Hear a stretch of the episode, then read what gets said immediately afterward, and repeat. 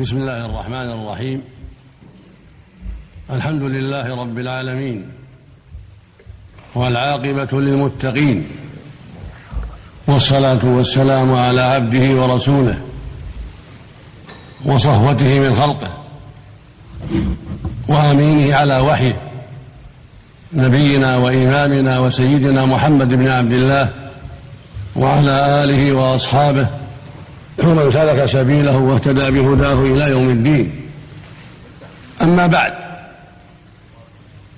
فإني أشكر الله عز وجل على ما من به من هذا اللقاء بإخوة في الله وأبناء أعزاء أسأله عز وجل أن يجعله لقاء مباركا وأن ينفعنا جميعا بما نقول وبما نعلم وبما نعمل وأن يصلح قلوبنا وأعمالنا ويعيننا وسائر المسلمين من شرور أنفسنا ومن سيئات أعمالنا ومن مضلات الفتن. وأسأله عز وجل أن يعيننا على كل خير وأن يبارك في جهودنا وأعمالنا جميعا وأن يحفظ علينا وقتنا وأن يعمره بما يرضيه وأن يعيدنا وسائر المسلمين من كل ما يغضبه سبحانه إنه جواد كريم. أيها الإخوة في الله أيها الأبناء الكرام عنوان المحاضرة حفظ الوقت وأهميته. مما لا يخفى على كل ذي لب وكل ذي أدنى مسكة من علم وبصيرة. أهمية الوقت. وأن الواجب حفظه. حتى يشغل بما ينفع. وحتى يسلم مما يضر. ومن تأمل الكتاب العزيز والسنة المطهرة وكلام أصحاب النبي صلى الله عليه وسلم وكلام العلماء بعدهم علم أهمية هذا أهمية هذا الأمر. وحرص أصحاب النبي صلى الله عليه وسلم والعلماء بعدهم على حفظ الوقت. والله جل وعلا إنما خلق الثقلين. ليعبد وحده لا شريك له. بطاعة الأوامر وترك النواهي. كما كما قال سبحانه وما خلقت الجن والإنس إلا ليعبدون. وهذه العبادة تحتاج إلى علم وإلى بصيرة بأصولها وأنواعها وتفاصيلها وأدلتها. ولا سبيل إلى القيام بذلك إلا بحفظ الوقت. ومن أضاع وقته ضاع عليه أموره. وضاعت عليه العلوم. وضاعت عليه المناسبات التي يحصل فيها الأكياس الخير الكثير.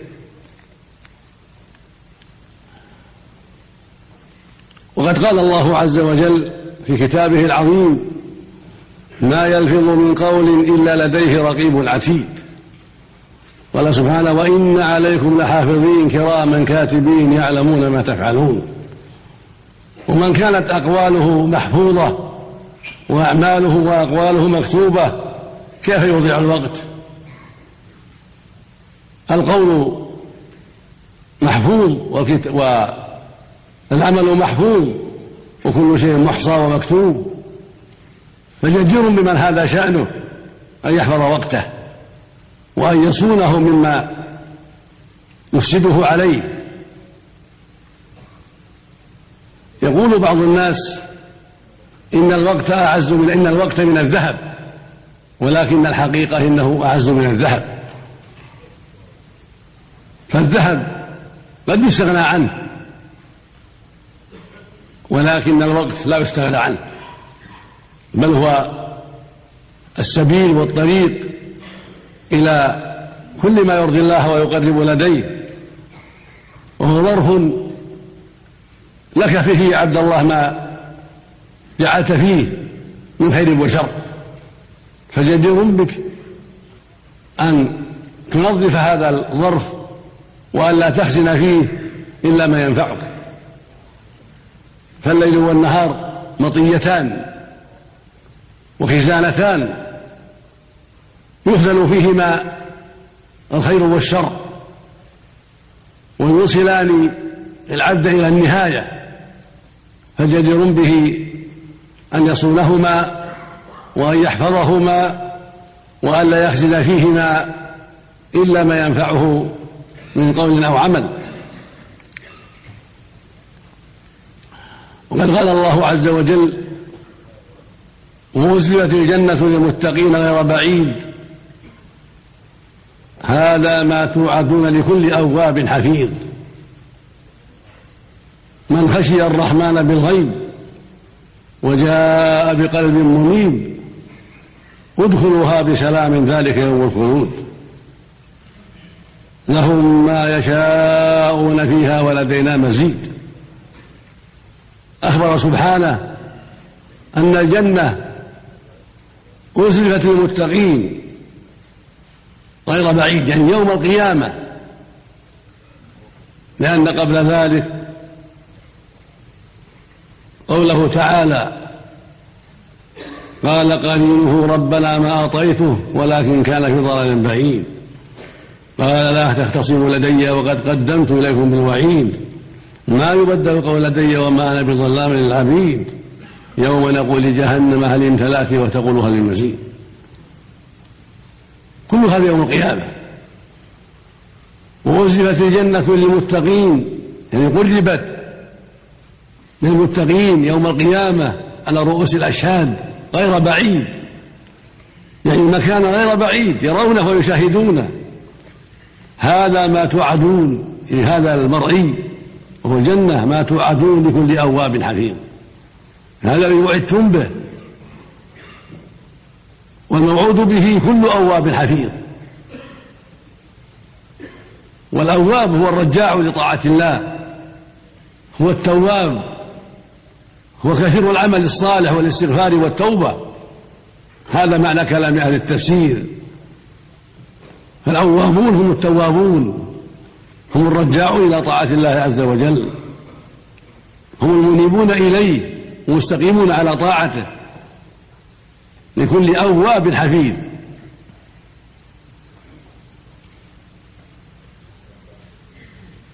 والحفيظ هو الذي حفظ أوامر الله بالامتثال وحفظ نواهيه بالاجتناب وحفظ قلبه وجوارحه. فصان ذلك عما يغضب الله. وحفظ وقته فشغله بالخير ولم يضعه بل شغله بالخير وعمره بالخير.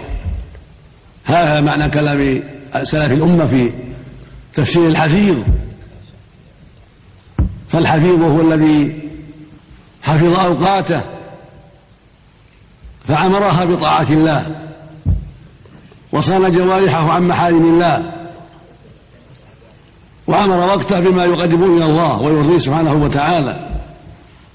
ولم يشغل وقته بما يضره أو بما يكدر عليه وقته أو بما يشغله عما هو أهم. بل حفظ الوقت فصانه عن كل ما يؤذي وعن كل ما يضر وشغله بما شرع الله. وكفل نفسه عن محارم الله وحفظ حدود الله هذا هو الحفيظ الذي جمع الخير وابتعد عن الشر لكل أواب حفيظ ثم فسره فقال من خشي الرحمن بالغيب وجاء بقلب منيب فمن حفظه أنه خشي الرحمن بالغيب مع أنه لم يره بل آمن به. واتقاه وخشي عقابه وغضبه فعمر الوقت بطاعته وابتعد عن معصيته وجاهد نفسه لله وحفظ حدوده سبحانه. ثم جاء بقلب منيب مع حفظه لحدود الله مع حفظه لأوامر الله مع حفظه لجوارحه عما يغضب الله. أتى بقلب منيب. وقلب منيب هو المقبل على الله الخاشع المخبت السليم المخلص لله. فالمنيب هو الرجاع إلى الله المقبل عليه المخبت بين يديه الخاشع له سبحانه. هكذا المتقي لله هكذا المتقي لله هكذا المتقون من الرجال والنساء ومن العرب والعجم ومن الجن والإنس. هؤلاء هم المتقون حقا. الذين أنابوا إلى الله وحفظوا جوارحهم من معاصي الله وصانوها عما لا ينبغي وابتعدوا عن محارم الله. وحفظوا الأوقات فلم يشغلوها بما يضرهم ولم يخزنوا فيها ما يغضب الله عليهم بل حفظوها حتى خزنوا فيها ما ينفعهم وحتى طهروها عما يضرهم.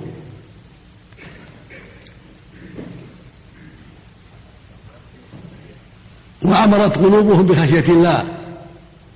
فصارت هذه القلوب منقادة لأمر الله معمورة بحب الله وخشيته بعيدة عن كل ما يغضبه سبحانه. والقلب هو الأساس. متى صلح القلب وعمر بخشية الله والإخلاص إليه والصدق في طلب رضاه استقامت الجوارح وحفظ الوقت. كما قال المصطفى عليه الصلاة والسلام متفق على صحته من حديث النعمان بن بشير رضي الله تعالى عنهما ألا وإن في الجسد مضغة إذا صلحت صلح الجسد كله وإذا فسدت فسد الجسد كله ألا وهي القلب فالقلب هو الأساس والمحور. فمتى صلح وعمر بالإخلاص لله وبخشية الله وتعظيم أمره ونهيه. استقامت أحوال العبد وصان وقته وصان جوارحه وعمر وقته بما يرضي الله ويقرب لديه. وحافظ لحدود الله. ومتى خبث القلب؟ بالشرك والمعاصي والنفاق انقادت الجوارح ما في القلب فهي تابعة للقلب ومنقادة لما فيه. وهكذا الحديث الثاني الذي رواه مسلم في صحيحه. عن أبي هريرة رضي الله تعالى عنه عن النبي صلى الله عليه وسلم قال إن الله لا ينظر إلى اصوركم ولا إلى أموالكم ولكن ينظر إلى قلوبكم. وفي اللفظ الآخر ولكن ينظر إلى قلوبكم وأعمالكم. فالقلوب هي محل النظر والاعتبار. أما الصور والأموال فلا قيمة لها وليست محل نظر ولكن محل النظر هو القلب والعمل. والقلب هو الأساس كما تقدم في حديث النعمان فمتى صلح القلب صلح العمل ومتى خبث القلب خبث العمل. أما الصور والأموال فيتبع ذلك. فالصور والأموال إن استعملت في طاعة الله نفعت وإلا ضرت. ومن استعمل صورته يعني جسده واستغل قوته وجماله وما أعطاه الله من ذكاء وفهم ونحو ذلك فيما يرضي الله استفاد من ذلك ونفعه ذلك. ومن استغل ذلك فيما يضره ضره ذلك. وصار عليه وبالا هذا هذا الجسد أو هذه الصورة. وهكذا المال. تبع لما في القلب. متى صلح القلب استعمل المال وحفظ الوقت. وصار المال عونا لصاحبه فيما يرضي الله وفيما ينفع العباد. لأنه صرف على ما في القلب من العلم والهدى. ولهذا قال عليه الصلاة والسلام إن الله لا ينظر إلى صوركم ولا إلى أموالكم ولكن ينظر إلى قلوبكم وأعمالكم. فالواجب على ذي البصيرة وعلى من تعز عليه نفسه أن يعنى بقلبه وعمله. وأن لا يشغل عن ذلك بحظوظ هذه هذه العاجلة وزخارفها ولذاتها فإنها متاع قليل زائل وقد يضر ولا ينفع. ولكن متى شغل بقلبه وبأسباب صلاحه من الإخلاص لله والخشية لله والتعظيم لأوامره ونهيه وحفظ الوقت عما يضر هذا القلب من الأقوال والأعمال والغفلة. انقاد كل شيء لهذا القلب.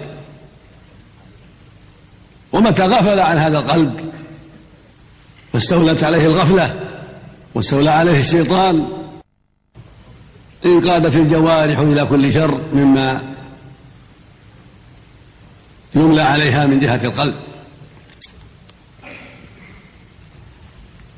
فجدير بالمؤمن والمؤمنة أن تكون عنايتهما بالقلب أكبر عناية وأن يحفظ أوقاتهما عن كل ما يضر هذا القلب وعن كل ما يشغله عما يرضي الله وعن كل ما يعيقه عما يقرب من الله. وعما يفسد عليه حاله مع الله. وأن يعتبر الوقت أمانة عظيمة يجب أن تصان عما يضر. يقول الله سبحانه يا أيها الذين آمنوا لا تخونوا الله والرسول وتخونوا أماناتكم وأنتم تعلمون. ويقول عز وجل والذين هم لأماناتهم وعهدهم راعون. فعليك يا عبد الله أن ترعى هذه الأمانة وهكذا جوارحك كلها أمانة. عليك أن ترعاها وأن تصونها عما يسبب عذابها يوم القيامة.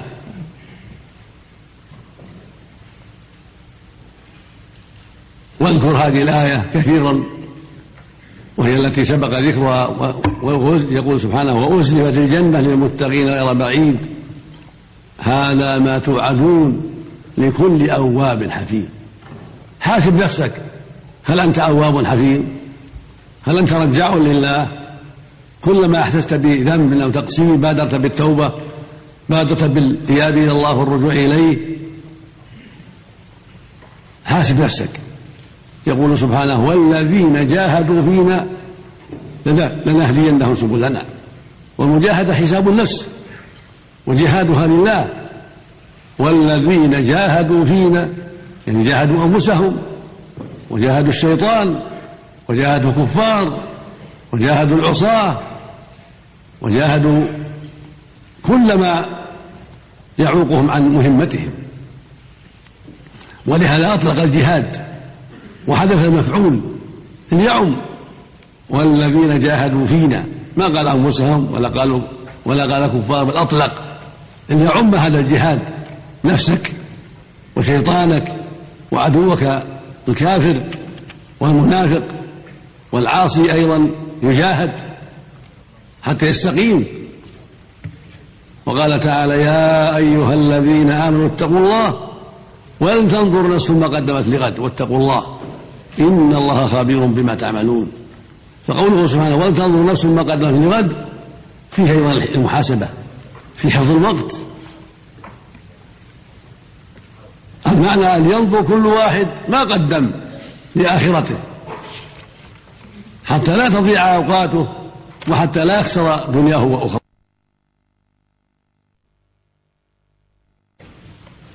فالواجب هو العناية به وحفظه عما يضرك في دنياك له مما فيه إضاعة لما ينفعك أو إيقاع فيما يضرك.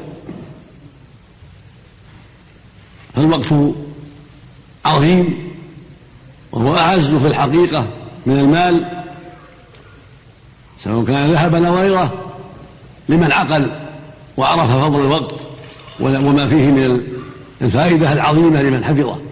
الفائدة العظيمة لمن حفظه. في الوقت تعلم العلوم وتحفظ. في الوقت جهاد النفس فيما ينفعها وصونها عما يضرها. في الوقت جهاد الكفار. في الوقت جهاد المنافقين جهاد العصاة. في الوقت المراجعة والمذاكرة فيما ينفعك. في الوقت كسب الرزق الحلال. في الوقت كل ما تريد من خير الدنيا والآخرة وكل ما تريد من الدفاع لكل ما يضرك ولكل ما تخشى عاقبته.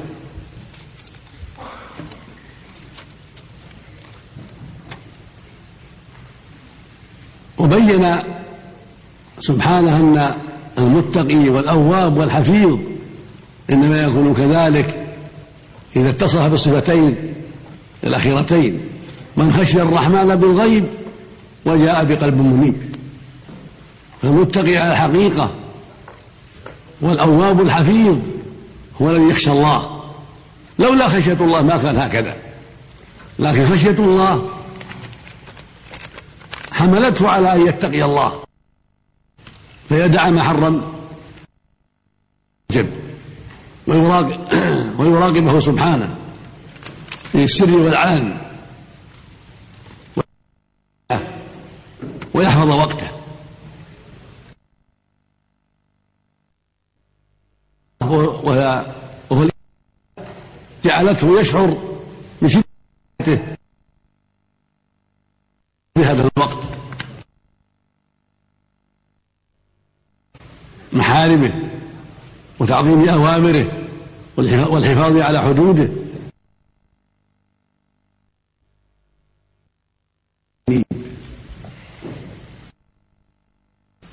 مقبل على الله معظم لأمره ونهيه. فالعاقل وصاحب القلب منيب هو الذي يقدر هذه الأمور لإقباله على الله. ولتقديره ما في الوقت من الخير العظيم لمن حفظه وما فيه من الخطر العظيم لمن أضاعه. فالعاقبة بعد هذا قال ادخلوها بسلام الجنة. هذا شأن من حفظ وقته واتقى ربه وأناب إليه. هذا جزاؤه وعاقبته. ادخلوها بسلام يعني الجنة يعني بسلام دائم. في جنات وعيون يلبس فيها بكل فاكهة آمنين. موتى إلا الموتة الأولى ووقاهم عذاب الجحيم. فضلا من رب ذكر الأمن في موضعين. إن المتقين في مقام أمين. فالجنة مقام أمين. لا تخرب ولا يعتريها نقص. بل هي دائمة الوجود ودائمة النعمة والحبرة والسرور. وأهلها كذلك. ويشربون ويتنعمون. وهم آمنون. من الأمراض والأكل في الدنيا فهم يأكلون ويشربون بكل ما يشتهون ومع ذلك مرض ولا موت ولا كدر ولا حزن ولا مؤذي ولا مكدر. هذا فضل الله سبحانه وتعالى وهذا جزاؤهم لما حفظوا أوقاتهم. ما عن الله وأدوا في هذا الوقت حق الخير وتباعدوا عن الشر. هذا جزاؤهم أن وصلوا إلى هذه الدار العظيمة دار السلام التي قال فيها سبحانه والله يدعو إلى دار السلام. وقال فيها جل وعلا إنهم إن المتقين في جنات وعيون. ادخلوها بسلام آمنين. ونزعنا ما في ما في صدورهم من غل. إخوانا على سور متقابلين. لا يمسهم فيها نصب. وما هم منها بمخرجين. وصح عن رسول الله عليه الصلاة والسلام أنه قال إذا دخل أهل الجنة الجنة ينادي مناد يقول يا أهل أن تحيوا فلا تموتوا أبدا. وإن أبدا. وإن لكم أن تشبوا فلا تهرموا أبدا. وإن لكم أن تنعموا فلا تبتئسوا أبدا. هذه حال أهل الجنة. صحة وحياة طيبة ونعيم دائم وشباب دائم.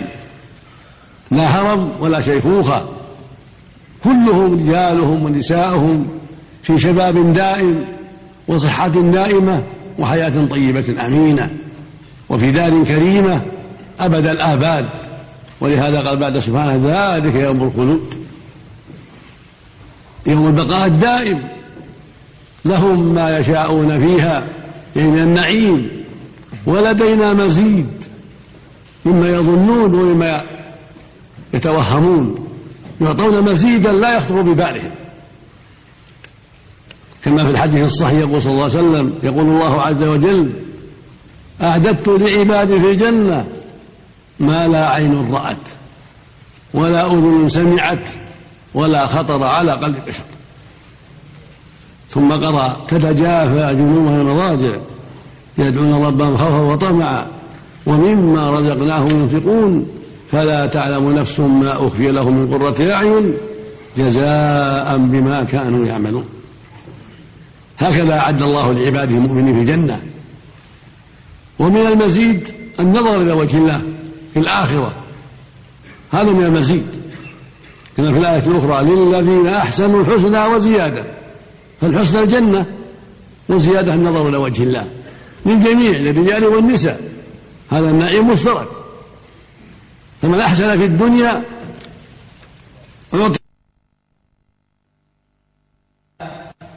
نعيم أهل الجنة فإنهم متى نظروا إلى الله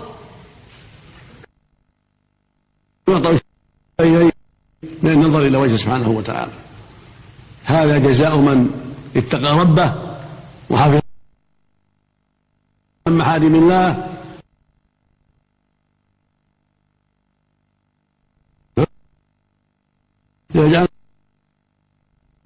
وأن يصلح قلوب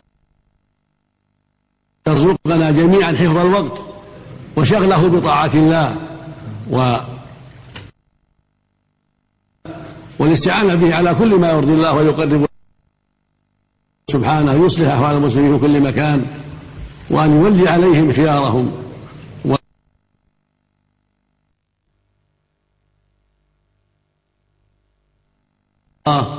لكل ما يقرب لديه ولكل ما ينفع عباده وأن يوفقهم لتحكيم شريعته والالتزام بها والحكم بها بين الناس. إنه جواد كريم وصلى الله وعلى آله